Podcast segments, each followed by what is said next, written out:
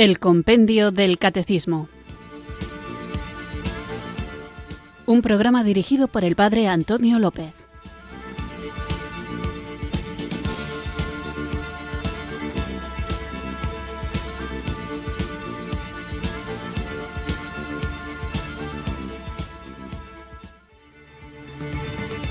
Muy buenas tardes, queridos oyentes de Radio María. Recibid un cariñoso saludo desde Irurzún, en Navarra, quienes sintonizáis una tarde más esta emisora de la Virgen, esta radio que cambia vidas, para escuchar el programa El Compendio del Catecismo, nuestro espacio diario de formación, de lunes a viernes, de 4 a 5 de la tarde, una hora antes si nos escuchas desde las Islas Canarias, donde vamos repasando nuestra doctrina católica, para que veamos lo hermosa que es, lo bien fundamentada que está, para que podamos hacer la vida, para que podamos compartirla y para que cuando toque sepamos cómo defenderla. No me gustaría empezar habitualmente diciendo cosas que he oído, cosas en contra de la Iglesia que he oído, pero a veces escucho cosas o leo cosas que llegan a través de las redes sociales, de las que me quiero hacer eco simplemente para que nos demos cuenta de que verdaderamente hay un gran desconocimiento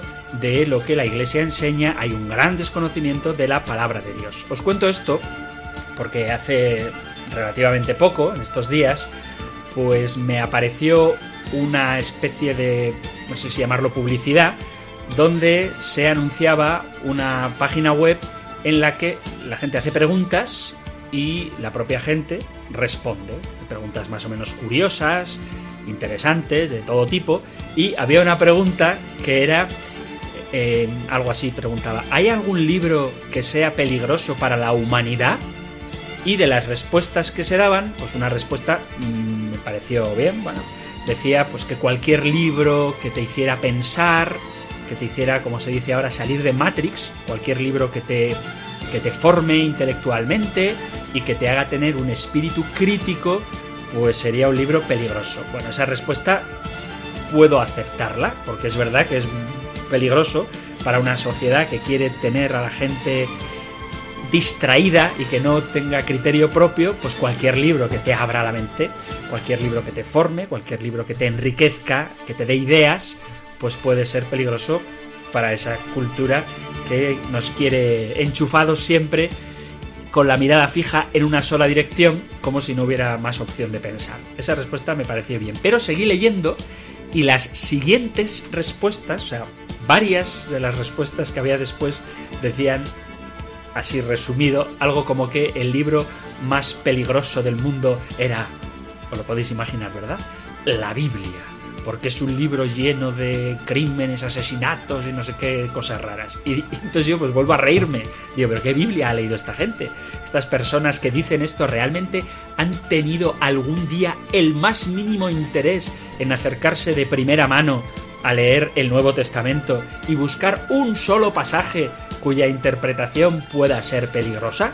Es que, de verdad, amigos, queridos oyentes, vivimos en un mundo en el que las cosas que se dicen tienen poco que ver con la realidad. Y precisamente para que nosotros conozcamos la realidad, para que no perdamos la paz, incluso podamos tomarnos con buen humor las cosas que se dicen, tenemos este programa para saber qué es lo que la Iglesia enseña, en qué fundamenta lo que enseña y cómo hay que vivir eso que la Iglesia enseña. Así que para este fin tenemos este programa del Compendio del Catecismo, y por eso nos acercamos directamente a la palabra de Dios, vamos directamente al magisterio, para no dejarnos llevar por lo que podríamos llamar rumores ideológicos, sino acudir a las fuentes y saber de verdad qué es lo que la Iglesia cree, qué es lo que la Iglesia enseña, qué es lo que los cristianos debemos vivir. Y para esta tarea el Señor ha dejado como guía, como luz, como fortaleza interna, como acompañante, el don de su Espíritu Santo. Así que, en actitud de oración, conscientes de nuestra pobreza, pidamos que nos enriquezca el don de Dios.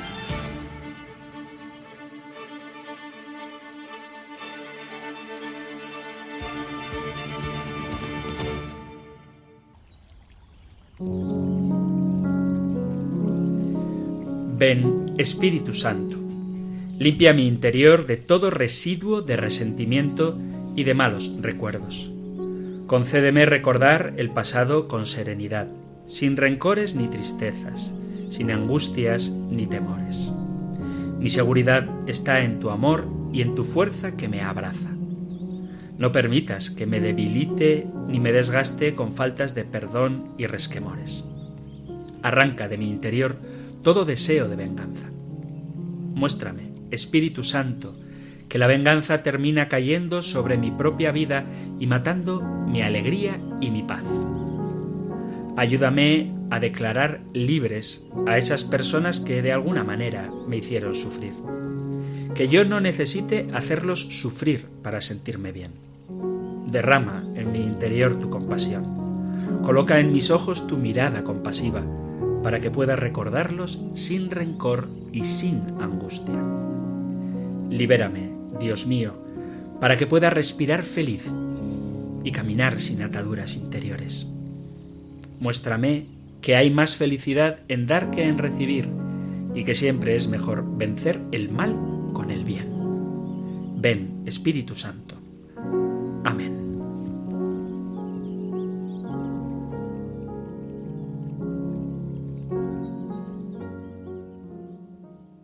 Pues después de invocar juntos el don del Espíritu Santo, vamos allá con nuestro nuevo programa de hoy, y lo hacemos primero poniéndonos en el contexto en el que estamos.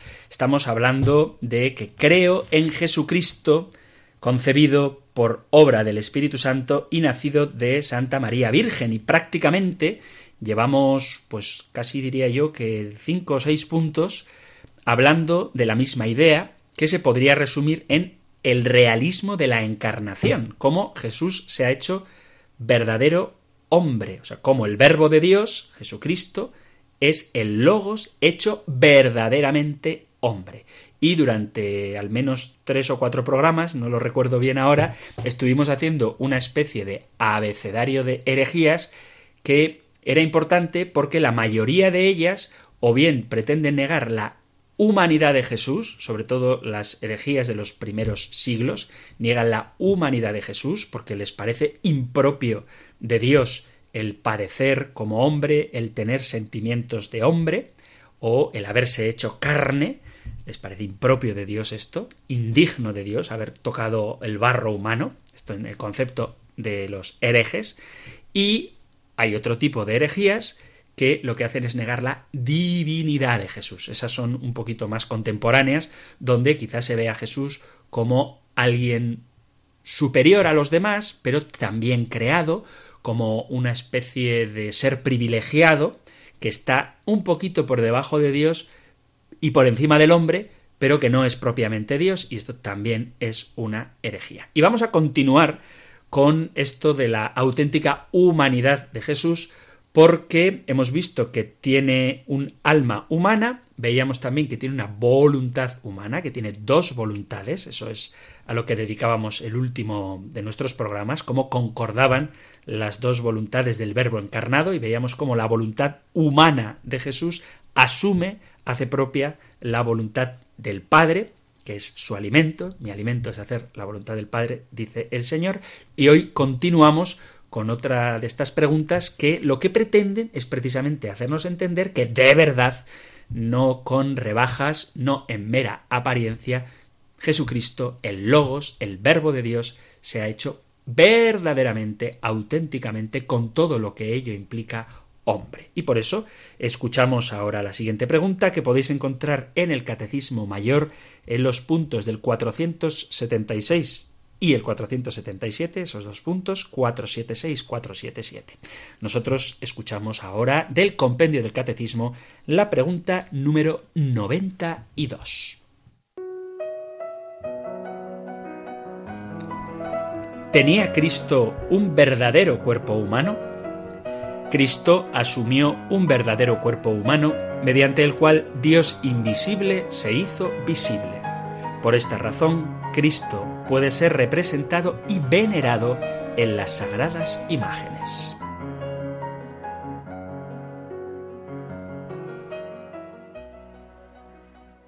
Esta es la pregunta y esta la respuesta. Y es muy importante porque, como veis, lo que el Compendio del Catecismo trata de subrayar en armonía con lo que venía diciendo hasta ahora, es que el cuerpo humano de Jesús fue un cuerpo real.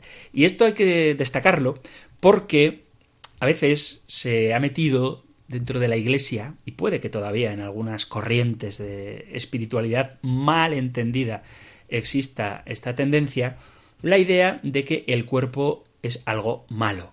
Y la respuesta sencilla es que si el cuerpo fuera algo malo, Jesús no hubiera asumido un cuerpo humano. Es verdad, esto hay que decirlo también, que la condición del cuerpo humano está herida por el pecado original y tiene consecuencias incluso en el aspecto social.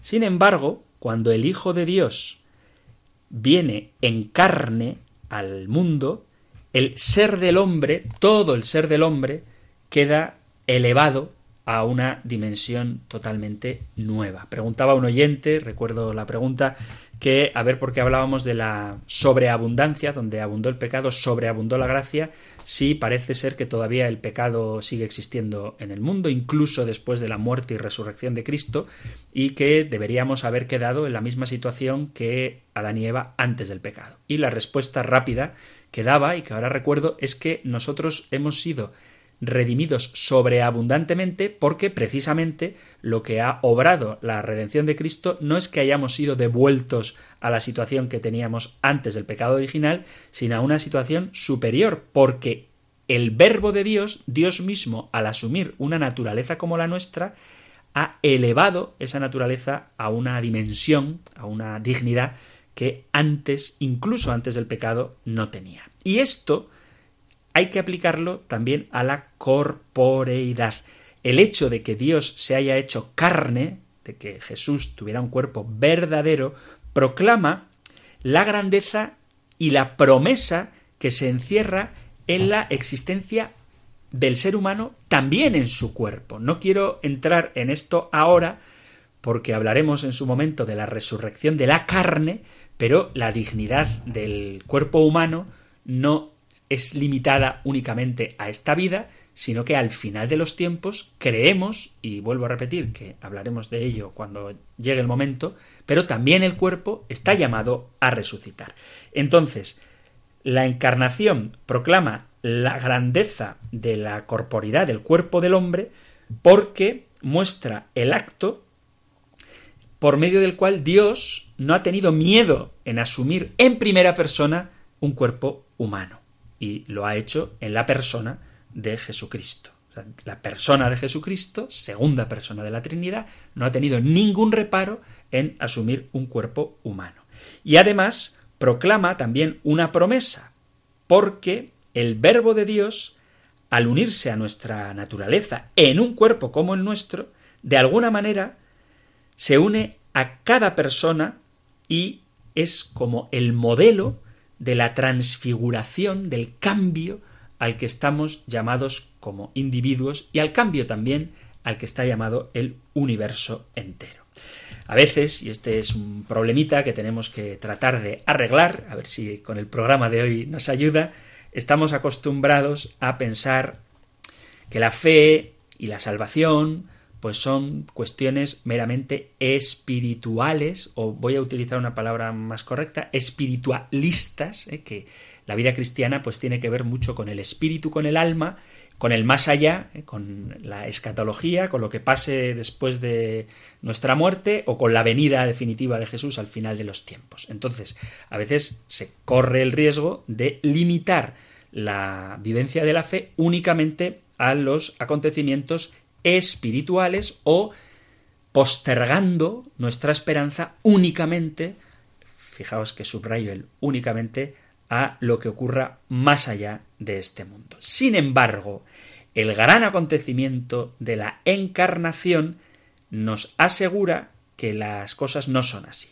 Dios nos salva, ciertamente, pero no nos salva por encima o por fuera o indiferente ante nuestra existencia corpórea, sino que precisamente se hace solidario con nosotros también en el cuerpo y es en su cuerpo y mediante su cuerpo que nosotros hemos sido salvados. La palabra se hizo carne y acampó entre nosotros. Esto sabéis que es quizá el versículo más importante de la Biblia, capítulo 1, versículo 14 del Evangelio de San Juan.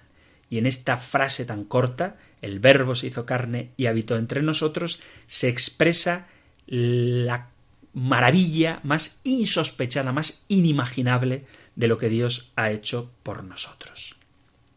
Esta frase, que tiene un contenido teológico tremendo, nos muestra cómo esta novedad de lo que Dios ha querido realizar, la obra precisamente entrando en nuestra historia. No porque el propio mundo tenga la capacidad de salvarse o porque el propio hombre tenga la capacidad de redimirse. Esto hay que tener mucho cuidado con ello, sino que por una iniciativa libre y gratuita de Dios, la humanidad entera puede superar el abismo que le separa del Señor.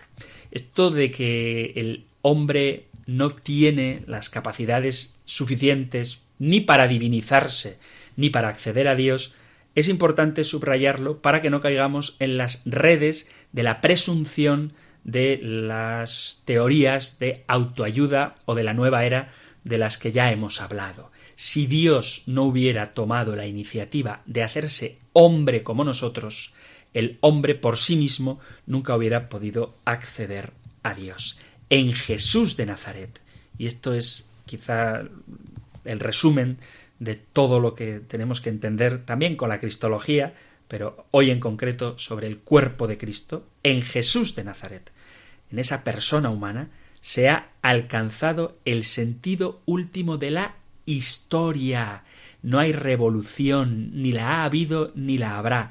No hay progreso científico, ni lo ha habido ni lo habrá, o desarrollo político que pueda aportarnos jamás algo que sea mínimamente comparable con el misterio de la encarnación de Dios en el mundo. Todo el misterio de Dios, toda la trascendencia de la Santísima Trinidad, se hace en Jesús de Nazaret un acontecimiento histórico. Y esto es la causa y el motivo por el que el mundo entero es redimido. Lo subrayo porque uno puede entender y maravillarse de la idea de que Dios haya venido a nosotros. Y eso está muy bien. Y cómo Dios nos ha redimido por puro amor y cómo el Señor ha intervenido en nuestra historia para darnos a conocer quién es el Padre, para darnos su Espíritu Santo, para manifestarse Él mismo como el Emmanuel, el Dios con nosotros. Todo esto está muy bien. Pero esta frase, esta afirmación, no tendría toda su fuerza si no aceptamos lo que significa que ese Dios que se ha comunicado con nosotros, haciéndose en todo semejante a nosotros. Por tanto, la dimensión de la divinidad relacionándose con el hombre, de que Jesús es Dios, es inseparable de la humanidad de Jesucristo.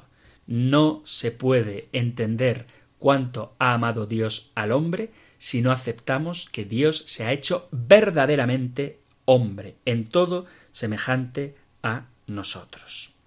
Ya hemos hablado de las muchas herejías que hay a propósito de negar o bien la humanidad o bien la divinidad de Jesucristo, pero, por decirlo de alguna manera, sí, teológicamente es más sutil negar la humanidad de Cristo, porque uno quiere hacer como que Jesús fue hombre, pero no del todo, sufría, pero solo en apariencia, asumió muchas cosas de la naturaleza humana, y esto es lo que tenemos que evitar.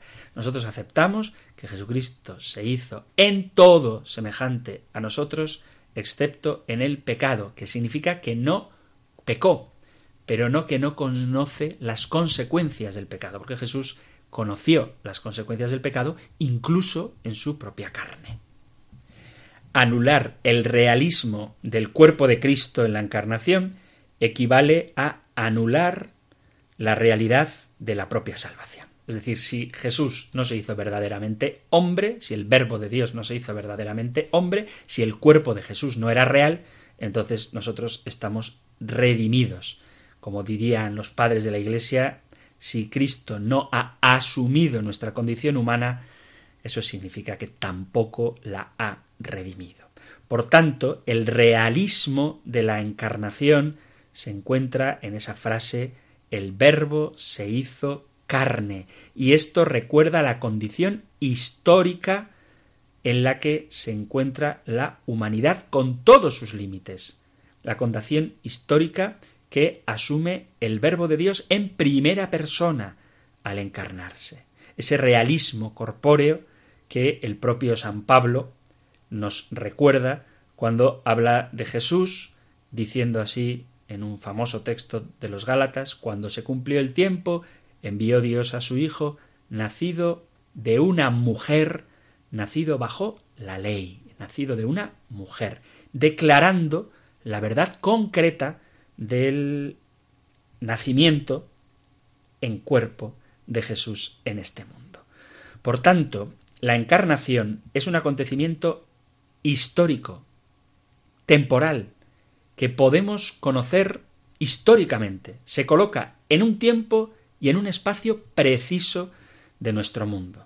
No es una filosofía o una verdad abstracta o un símbolo, sino que es real.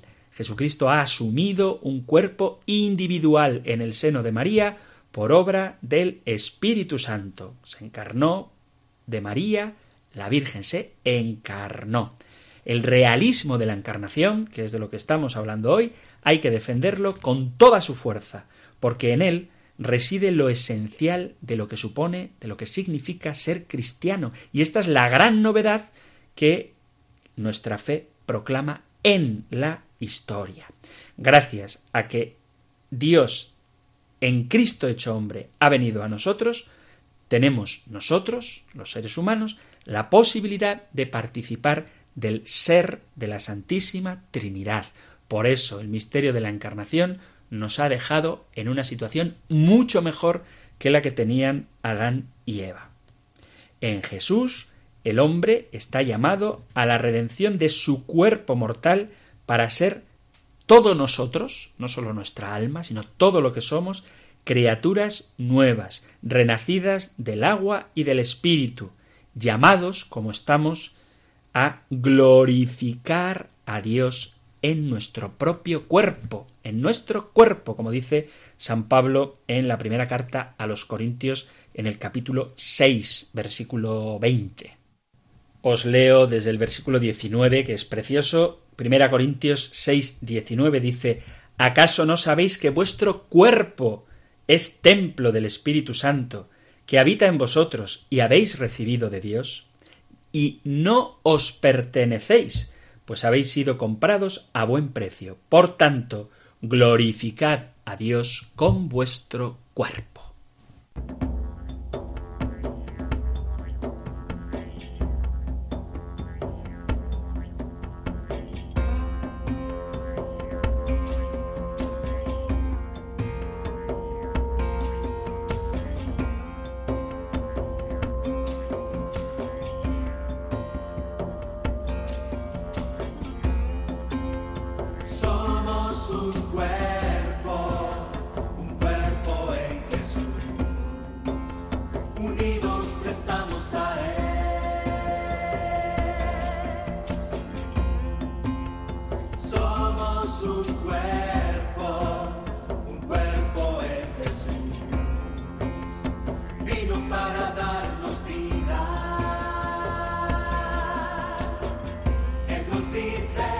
Si tú comes mi cuerpo y bebes mi sangre,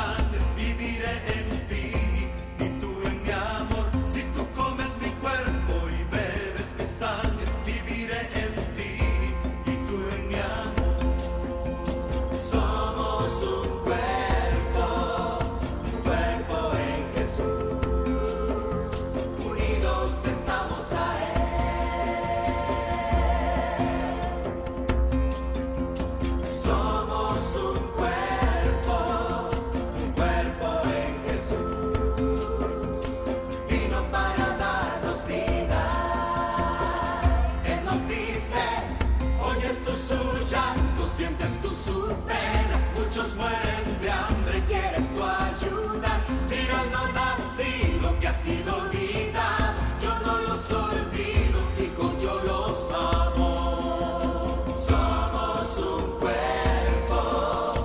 cuerpo en Jesús, unidos estamos a Él.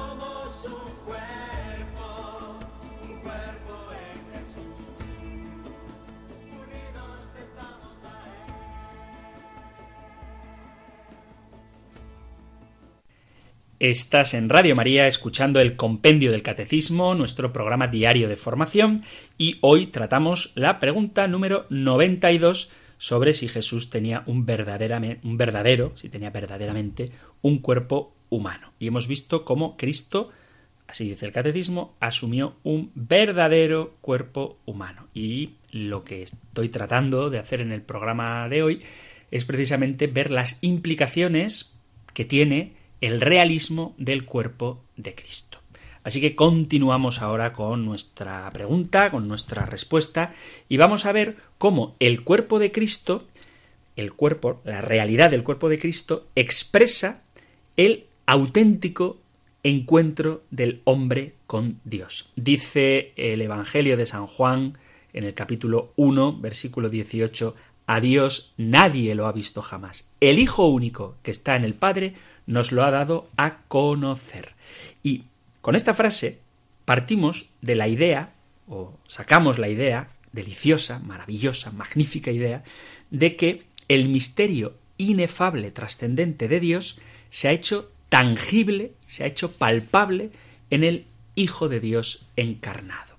Cuando Jesús de Nazaret estaba predicando en esta tierra, sus contemporáneos no tenían otro modo de creer en él que a través de su cuerpo. Y el modo en que trataban a Jesús era precisamente a través de su corporeidad, de su humanidad, y se fijaban en lo que Jesús con su cuerpo, con sus palabras, con sus gestos, también tendría un olor delicioso y peculiar, él expresaba. Cuando Jesús actúa como hombre, lo está haciendo también como Dios. Por ejemplo, cuando él llama a los discípulos para que le sigan y los reúne en torno a sí, es el Hijo de Dios, el Verbo de Dios, que a través de su cuerpo habla, se revela y crea, en este caso, la comunidad de discípulos. Su humanidad visible hace presente la realidad invisible de Dios mismo que llama a ir en pos de él. La mirada de Jesús, que tiene que ser también derretidora de caridad, la mirada de Jesús con esos ojos humanos, es la que consigue que, por ejemplo, Andrés, Santiago y Juan vayan tras Jesús. Pasando por el mar de Galilea, Jesús ve a Simón, Andrés, Santiago y Juan. Y en aquel ver se encuentra el misterio de la llamada, como aparece con particular intensidad en el modo como San Juan escribe el relato de la vocación de Pedro. Jesús le miró a Pedro y le dijo: tú eres Simón, hijo de Jonás, tú te llamarás Pedro. Jesús fija su mirada en Simón y esta mirada es ya para él, para Simón. Simón se convierte en Pedro porque se deja mirar.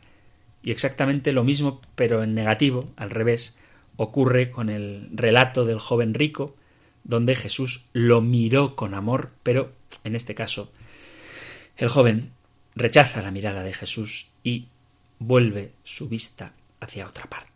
El papel, por tanto, de la corporeidad de Jesús aparece muy destacado en todos los evangelios y de manera especial en los relatos de los milagros de Jesús.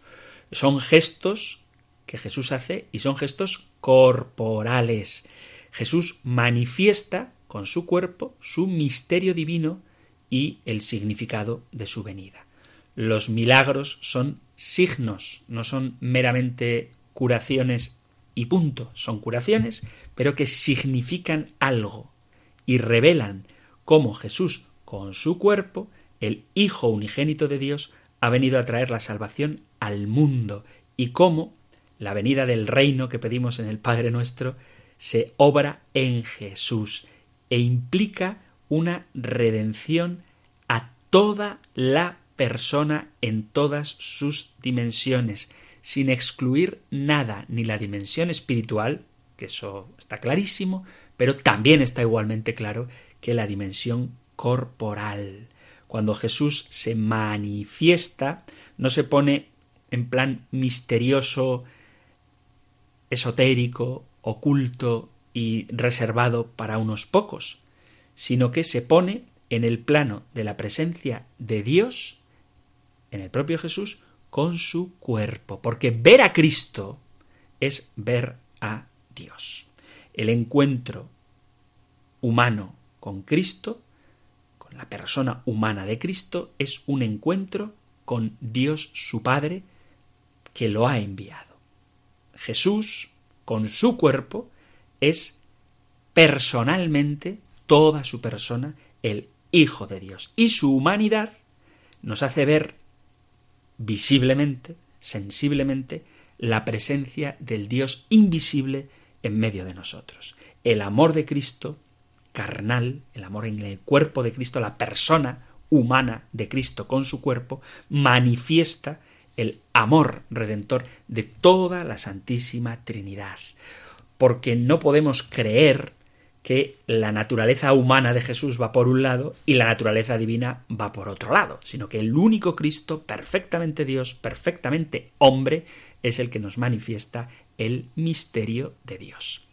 Dicho de una manera, si queréis, más sencilla, el cuerpo de Cristo no representa simplemente la forma visible externa, sino que el cuerpo de Cristo manifiesta todo lo que Dios es, todo lo que Cristo ha venido a realizar.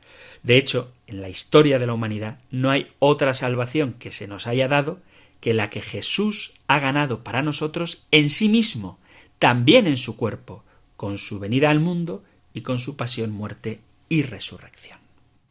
Y como texto de referencia, el cántico Filipenses, cuando dice San Pablo, capítulo 2, leo el cántico entero desde el versículo 5, dice: «Tened entre vosotros los sentimientos propios de Cristo Jesús, el cual, siendo de condición divina, no retuvo ávidamente el ser igual a Dios. Al contrario, se despojó de sí mismo, tomando la condición de esclavo, hecho semejante a los hombres, y así, reconocido como hombre por su presencia, se humilló a sí mismo, hecho obediente hasta la muerte, y una muerte de cruz. Y por eso Dios lo exaltó sobre todo, y le concedió el nombre sobre todo nombre, de modo que al nombre de Jesús toda rodilla se doble, en el cielo, en la tierra, en el abismo, y toda lengua proclame: Jesucristo es Señor, para gloria de Dios Padre». Pero ese hombre que se despojó de sí mismo y se hizo semejante a los hombres, reconocido como hombre, humillado, ese mismo es el que está exaltado para que toda lengua proclame que Él, Jesucristo, es el Señor.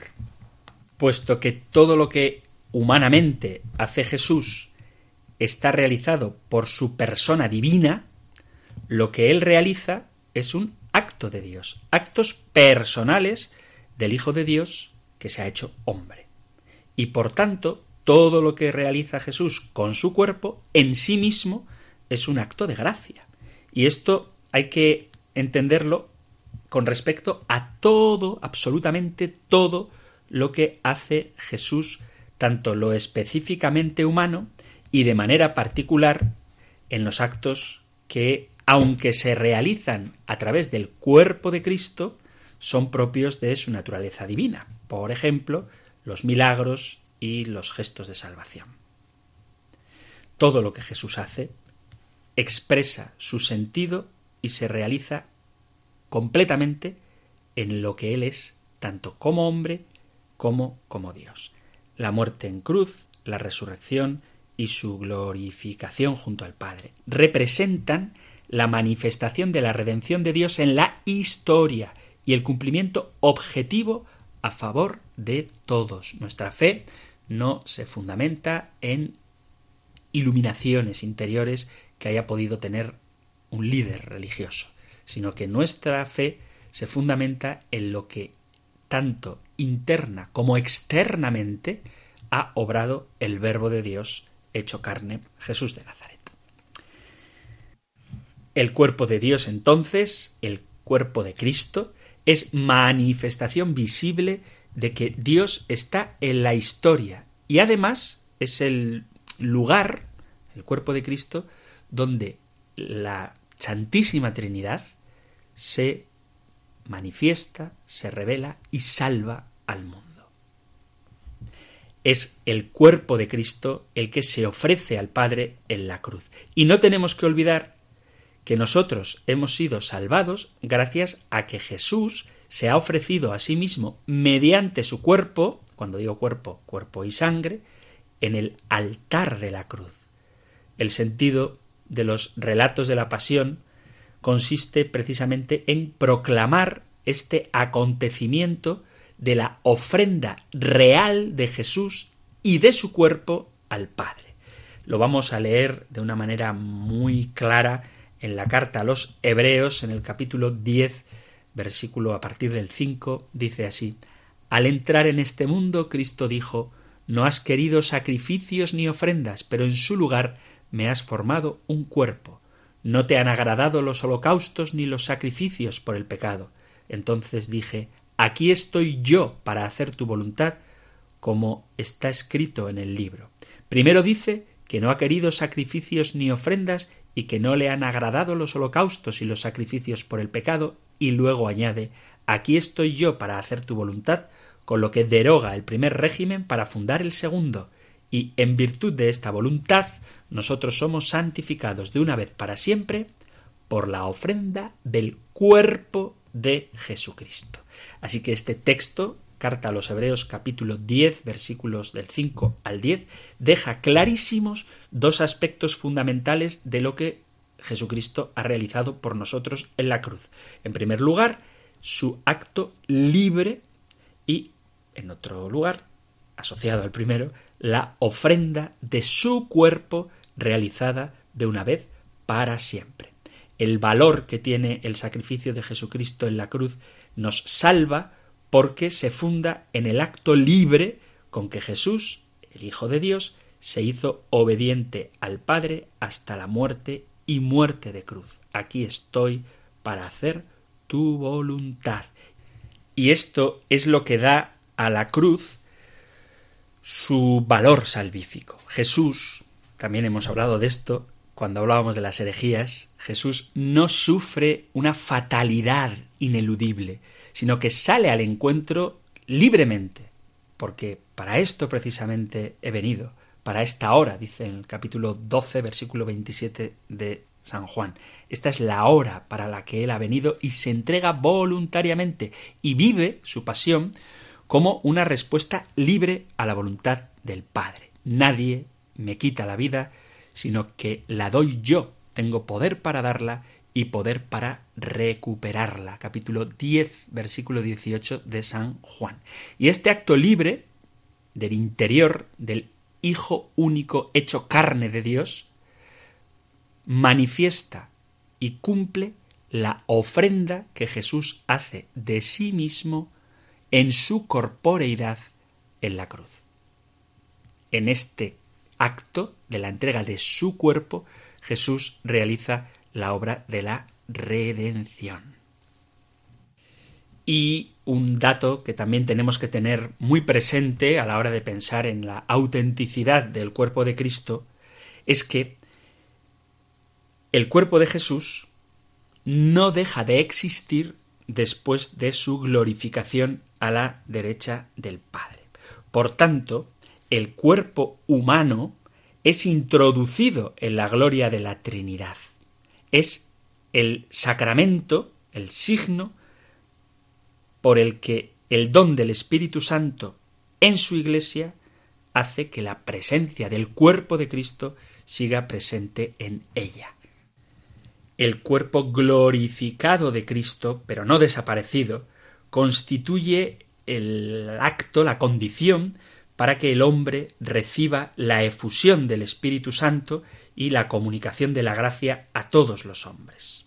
Lo veremos con más calma cuando hablemos de que Cristo ha sido sentado a la derecha del Padre. La entronización de Jesús por encima de toda criatura, con su cuerpo, mantiene vigente ese sacerdocio inmutable porque permanece para siempre. De ahí viene que pueda salvar definitivamente a aquellos que por él se acercan a Dios, estando siempre vivo para interceder por nosotros. El misterio de Cristo, desde su encarnación hasta su muerte y su glorificación a la derecha del Padre, representa todo él un acto de corporeidad. Es en y mediante el cuerpo asumido por el Hijo único de Dios, donde se hace posible, se manifiesta y se despliega también en el tiempo actual el misterio de la salvación de Jesús el Señor en favor de todos los hombres. Y a este propósito, como menciona el Compendio del Catecismo al final de la respuesta a la pregunta 92, Cristo puede ser representado y venerado en las sagradas imágenes. No es ningún disparate, porque sabemos que Jesús tenía un cuerpo y por tanto podemos hacernos representaciones, imágenes, dibujos, cuadros, estatuas de ese Dios hecho hombre. Es verdad que a Dios nadie lo ha visto, pero también es verdad que Jesucristo es la imagen visible del Dios invisible. como nos dice la Carta a los Colosenses en el capítulo 1, versículo 15. Y por tanto podemos representar, hacer imágenes de Jesús, porque tenía un cuerpo y por eso no es ningún disparate representar ese cuerpo en imágenes, y además ayuda muchísimo. Incluso habría que decir que aquellas sectas o grupos religiosos que dicen que no se pueden representar imágenes de Dios, pues luego es muy común, si entráis en la página web de alguno de ellos, pues ver imágenes de Jesús, puesto que si quieres enseñar a un niño quién es Jesús y todavía no sabe leer, con una imagen lo puedes hacer maravillosamente, con una representación, con un cuadro, con un cómic. Las Biblias para niños, por ejemplo, pues tienen dibujos y tiene sentido, puesto que en ellas podemos comprender cosas de Jesús. Y qué decir de las escenas, de las imágenes, por ejemplo, de La Pasión, ¿no? La famosa película de Mel Gibson, cuya iconografía es un clásico que podéis encontrar no solo en la Iglesia católica, sino en otros grupos no católicos. Es precisamente porque incluso ellos entienden que una imagen puede enfervorizar, puede ayudar a contemplar estos misterios del amor de Dios. Y además, a que quede sensiblemente notorio el realismo de que Dios se ha hecho verdaderamente hombre.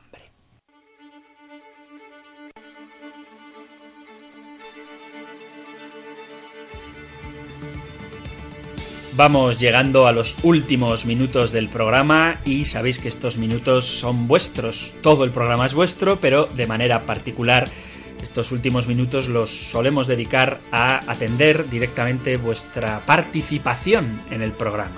Así que sabéis que podéis hacerlo ahora si queréis, llamando para hablar en directo conmigo, con el Padre Antonio López, al 91 005 94 19, 91 005 94 19. Si lo preferís, podéis dejar un mensaje de WhatsApp, tanto un audio como un texto escrito, al 668 594 383, 668 594 383, o enviando un correo electrónico a compendio@radiomaria.es. Con respecto a los correos electrónicos, os los agradezco mucho. Procuro contestar a todos, pero a veces no tengo el tiempo de contestar quizá a la velocidad que vosotros quisierais. Así que por favor os pido paciencia, y también decir que si la consulta es de índole personal, yo la contesto con muchísimo gusto, pero entended que también es bueno que yo reflexione, sobre todo cuando son cosas personales, antes de dar una respuesta, y eso requiere un poquito más de tiempo. No obstante, aunque con mucho gusto acepto también vuestras consultas más personales, os aconsejo que busquéis un director espiritual cerquita, que os conozca, que conozca vuestras circunstancias y que os guíe, os oriente para encontrar la voluntad de Dios. No quiero decir que no quiera este tipo de mensajes, pero sí que la limitación propia del tiempo, de la distancia y de que no os conozco como convendría para dar un buen consejo, pues hace que os pida que por favor relativicéis lo que os pueda decir y que tengáis paciencia para que os pueda responder a tiempo.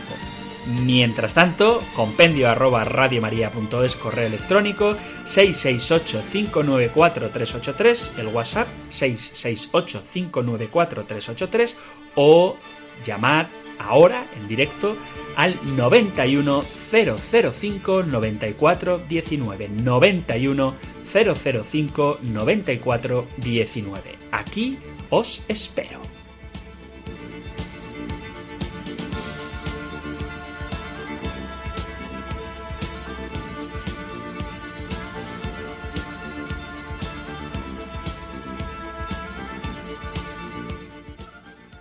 Queridos amigos, queridos oyentes, ya tenéis a vuestra disposición el 91 005 94 19 para dejar vuestras preguntas, testimonios, consultas, cualquier cosa que queráis compartir. Así que nos vamos hasta Castellón para saludar a Charo. Charo, muy buenas tardes. Sí, buenas tardes, padre. Gracias por... Mire, es una bendición las oraciones que dice el Espíritu Santo, porque Es que bien, me viene Dani ya de lo que me está pasando. Ah, en cada bendición. Que Dios lo bendiga, lo santifique. Le pido a Dios Padre, a Dios Hijo, por todos los ministros, que Dios lo santifique a todos y los bendiga. Y por todo el mundo, por toda su santa iglesia extendida por todo el mundo. Bueno, padre, mi consulta es que... Dígame. Mis hijos tienen libros de los sueños. Y yo he leído, porque cuando sueñan, leen lo que han soñado. Yo he leído algunos sueños que he soñado y ha sido fatal para mí, fatal. He sentido muy mal con eso, el libro y eso, leyendo esos sueños. Y entonces yo le digo, no es conveniente que tengáis esos libros de sueños. Sí, mamá, porque en la Biblia, en la Santa Biblia, José, cuando sus hermanos lo tiraron y interpretaba los sueños, digo, bueno, eso es una cosa, una obra de Dios y una gracia de Dios que le dieron a Daniel y a José con sus hermanos que interpretaron los sueños. Pero estos libros no conviene que los leáis, ni los horóscopos, ni nada de todo eso. Muy bien, Charo. Gracias por tu consulta. Te trato de responder muy rápido.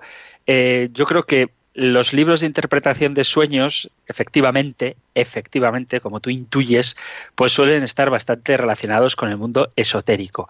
Le digo esto porque a veces uno cree que siempre que alguien sueña, Dios está hablando, y no es verdad. Dios a veces ciertamente se manifiestan los sueños, pero lo normal es que los sueños tengan mucho que ver con el subconsciente, es decir, con aquello que está, digamos, almacenado en el cerebro, y cuando el cerebro no trabaja, pues hace sus asociaciones peculiares y se producen los sueños que a veces son tan originales y creativos. Pero hay que tener en cuenta, a la hora de querer interpretar los sueños, que los signos que vemos en los sueños, las cosas que aparecen, no significan lo mismo para uno que para otro. Es decir, si yo, que vivo cerca de Pamplona, sueño con toros, pues lo que puede significar ese sueño para mí quizás sea muy distinto a lo que signifique, por ejemplo, para un torero o para un ganadero, o para alguien que el otro día iba con el coche y de pronto un toro le salió y casi atropella el coche y lo levanta por los aires, ¿no? Es decir, el significado que puede tener ese toro, que se me ha ocurrido ahora, para alguien que disfruta de las fiestas de San Fermín cuando se podía, o para alguien que se dedica al mundo del toreo, o para alguien que se dedica a la ganadería, o para alguien que ha tenido una experiencia traumática con un toro, evidentemente el significado no es el mismo. Entonces, hacer caso a que este tipo de libros te pueda dar la explicación de lo que significa ese sueño, yo no lo veo muy sensato. Así que es mejor, ciertamente, pues no darle demasiada importancia a las cosas que aparecen en los sueños, porque tienen poco que ver con lo que Dios quiere de nosotros, aunque sí que es verdad que puede haber sueños en los que Dios se manifieste, pero para eso es necesario un adecuado discernimiento y también ver qué sensaciones, digamos, deja ese sueño. Así que eso es lo que te diría. Hablaremos de estas cosas. Para eso vuelvo a repetir, ya que lo he dicho antes, un director espiritual. Eso ayuda muchísimo. Nos vamos rápidamente hasta Sevilla para saludar a Julia, muy breve. Hola, Julia, buenas tardes. Buenas tardes, Padre Antonio. Yo quisiera que usted tuviera la amabilidad y la paciencia para recordarme, porque con los años se me olvidó, y lo que usted explica. Yo sé que Jesucristo, y porque usted lo ha dicho, tiene dos voluntades y dos naturalezas, pero no sé si tiene dos personas o una sola. Ah, muy bien. Pues vale, lo aclaro muy rápidamente. Encantadísimo de recordar las cosas que decimos en el programa, y recuerdo, también aprovecho la ocasión para deciros que tenéis a vuestra disposición los podcasts, y en los podcasts podéis encontrar a vuestra disposición siempre que queráis todos los programas. Entonces, en Jesús hay una única persona, la persona divina, que ha asumido todo lo humano, porque se ha hecho verdaderamente hombre, y por tanto la persona divina de Jesús tiene dos naturalezas, la naturaleza divina desde siempre, desde antes de la existencia de los tiempos, junto a Dios coeterno con el Padre y el Espíritu Santo, la naturaleza divina, y en la encarnación asume una naturaleza humana, y con esa naturaleza humana, además de la divina, asume también todo lo humano, incluida la voluntad. Entonces, en Jesús hay dos voluntades, en Jesús hay dos naturalezas, pero una única persona, la persona divina del Verbo, el Verbo encarnado, ¿eh? Tiene un cuerpo humano, de eso hablábamos hoy, una naturaleza humana y una naturaleza divina, y dos voluntades, la voluntad divina como Verbo de Dios y la voluntad humana como Verbo de Dios hecho carne, ambas en sintonía. Así que, querida Julia, espero que te haya quedado claro esta vez, pero una sola persona, la persona del Verbo, la persona divina, hecha hombre, hecha carne, Jesús de Nazaret, Jesucristo. Así que vuelvo a repetir, ¿eh? Siempre que haya que repetir, valga la redundancia de repeticiones, repetiré con muchísimo gusto. Como ahora, repito, como cada día, la bendición con la que ponemos fin a nuestro programa. El Señor te bendiga y te proteja, el Señor ilumine su rostro sobre ti y te conceda su favor, el Señor te muestre su rostro y te conceda la paz. Muchísimas gracias por estar ahí, gracias por escuchar el Compendio del Catecismo y si queréis volveremos a encontrarnos en un próximo programa. Un fuerte abrazo.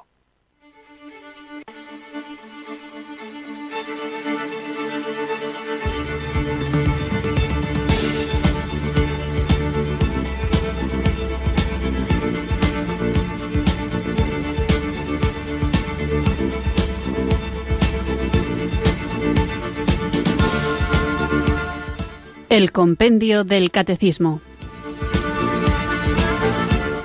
Un programa dirigido por el Padre Antonio López.